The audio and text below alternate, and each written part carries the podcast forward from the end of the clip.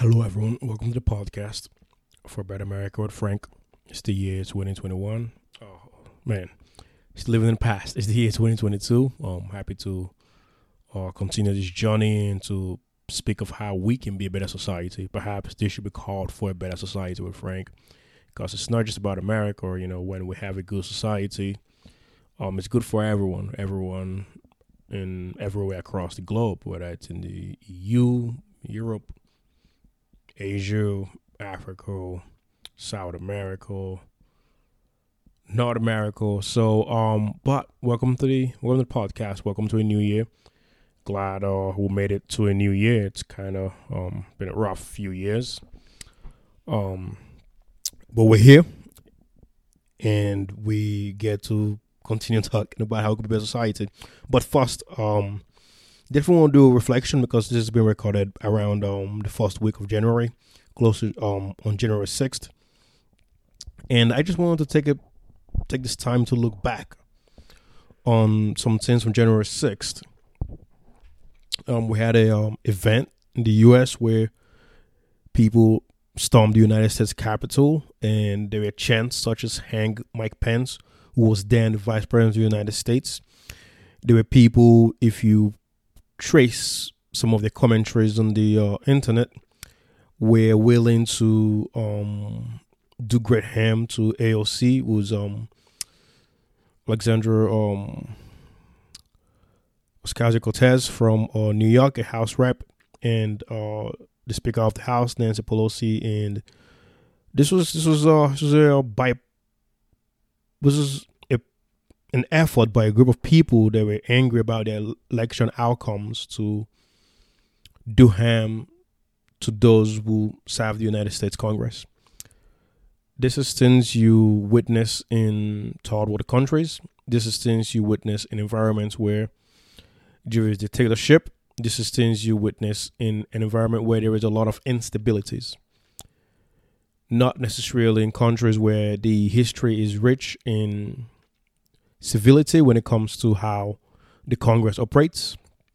Not in countries where the history is rich in a mannerism when it comes to how the president operate in terms of when a president loses, they tend to step down and they congratulate the new winner. They might not like how they congratulate the new winner. They might not like to lose.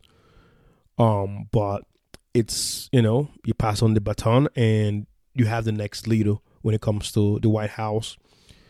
And same with when a House of Rep member gets um elected and they defeat the incumbent, powers just switch hands and no one, you know, you could sue, you could do whatever you want, but no one brings together a group of people to um, attack the United States Capitol. Um, this happened in the Civil War, I believe, and some other times, but this is very not in the 21st century, not in recent era. And I think something Americans don't realize or easily dismiss is the fact that people watch what we do here. Um, there is, it's not an accident that there was a lot of strongman leadership in the era of Trump. They watch what happened in the U.S. and they say, "Oh yeah, if that happened in America, definitely we'll be fine over here in this country in Asia or in this country in Africa or um, other parts of the world. And when America has good sound leadership, even in countries where the leadership is incompetent, they say, wow, you know, the news will read, why can't you be like the American president? And the leaders there, even in the ineptitude, still try to be better leader or at least carry a certain persona about them to show that they're better than they actually are. We had a situation here where over um, a four year span, we had a leader that carried himself in a manner, an attitude that really created an environment for the population storming the Capitol. A lot of people criticize the Democratic Party for their style of leadership and the liberal um, media for creating a divide. And I, I respect this criticism. I really do. I think it makes a lot of sense. There was some sound reasoning behind it. But to elect Trump, to support Trump, to push his agenda, his ideology, his form of thinking,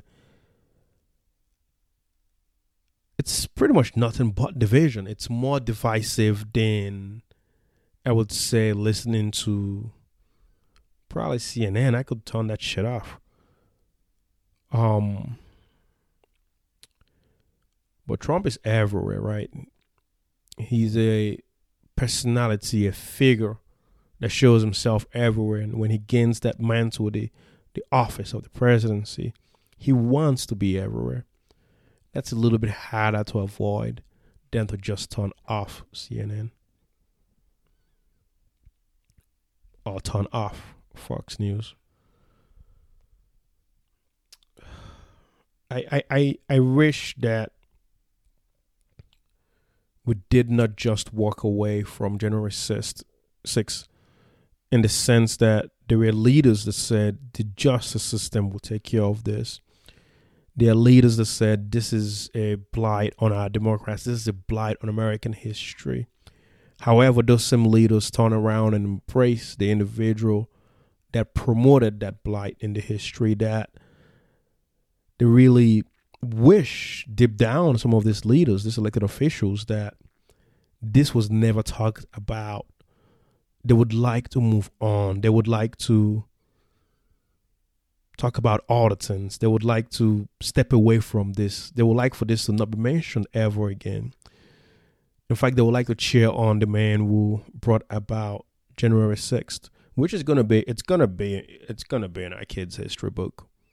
It's it's not gonna be good history will not judge January 6th of 2021 right. And in the year 2022, a year later, there people that want to hold public office at the federal level get that guaranteed paycheck, get a good, good Congress insurance, huh? And they're going to open their campaign with the big lie. They're going to open their campaign with he won, or they're lying to us, or they're deceiving us. They're going to attack the current president for speaking up and against that behavior. And they call themselves senators. And they call themselves House Rep members. They get security at request. They're privy to intelligence. They join the political class. We don't have adults in the room. I've looking back on January 6th, I thought about some things that I've read about, some things that I've written about, and some things that I've spoken about. And one of that was we don't have any adults in the room. Another episode that I talked about was the Republican Party I see today and the ones I was preached to when I was a young teenager growing up in the South and the ones that I see today now as man, it's, it's two different parties. Either I was lied to, or the values that was presented is in the past when it comes to that party. But how can the values be in the past if the senators are in their 60s and 70s and they're exhibiting these characteristics? How can those values be in the past if those that are now running for House of Rep offices, at least the few ones that are fully embracing Trump, already in their 50s? It is possible that the ideology that I was presented to as a, as, as a teenager and as a young man was just an ideology, was not something that the party truly believed. And I'm not going to sit here and cheer on the Democrats. Definitely not going to do that.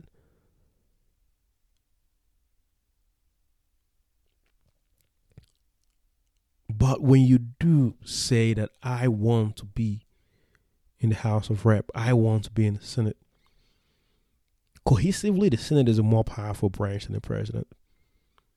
They can impeach him. They can subpoena whatever they want. They can stop anyone he appoints that has actually real power.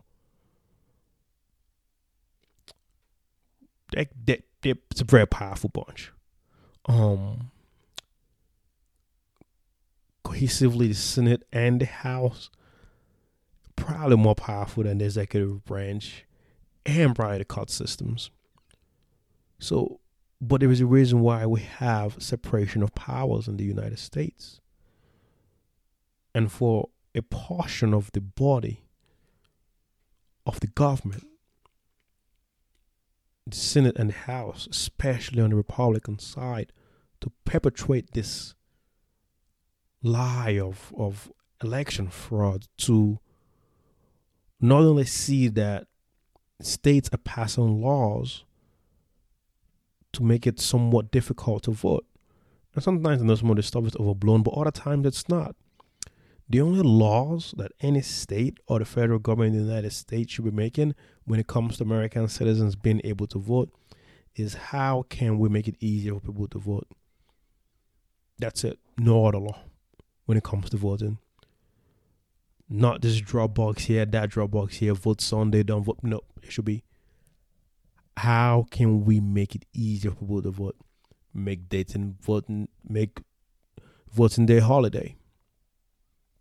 Oh, by the way, employers must recognize it as a federal holiday, so it's paid time off, so people can go vote. You know what I'm saying? Like make it make it easy and safe. Any law that is contrarian of that is very un-American.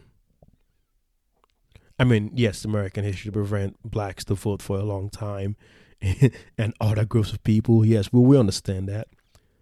But are we trying to move forward and to do better? So shouldn't the only laws passed today should be to make e- make it easy for people to vote?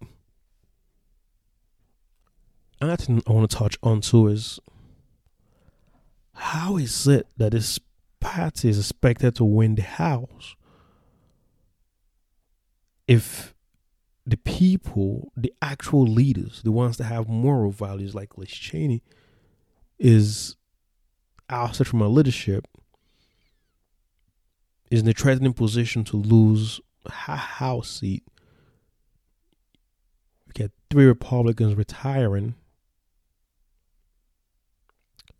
we're supposed to trust leadership to this group this is not a Republican or a Democrat and this is an American and what how is that possible?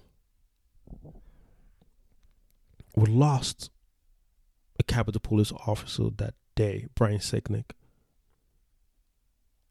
I mean, we lost a man that was said to be a good man in this community.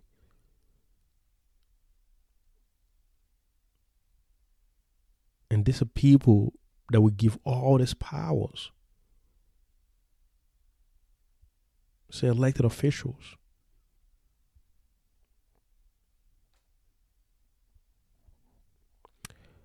Perhaps I'm naive about what I think leadership ought to be. Perhaps I am not seeing clearly. So I've been here a while, seen a lot of stuff.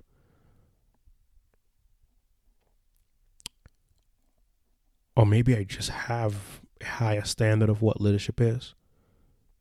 And there's no reason why a group of people with that much power, that much favor from the public and running, should not have the integrity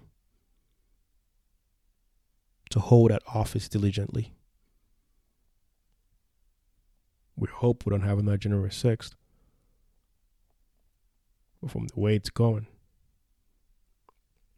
we hope to have America.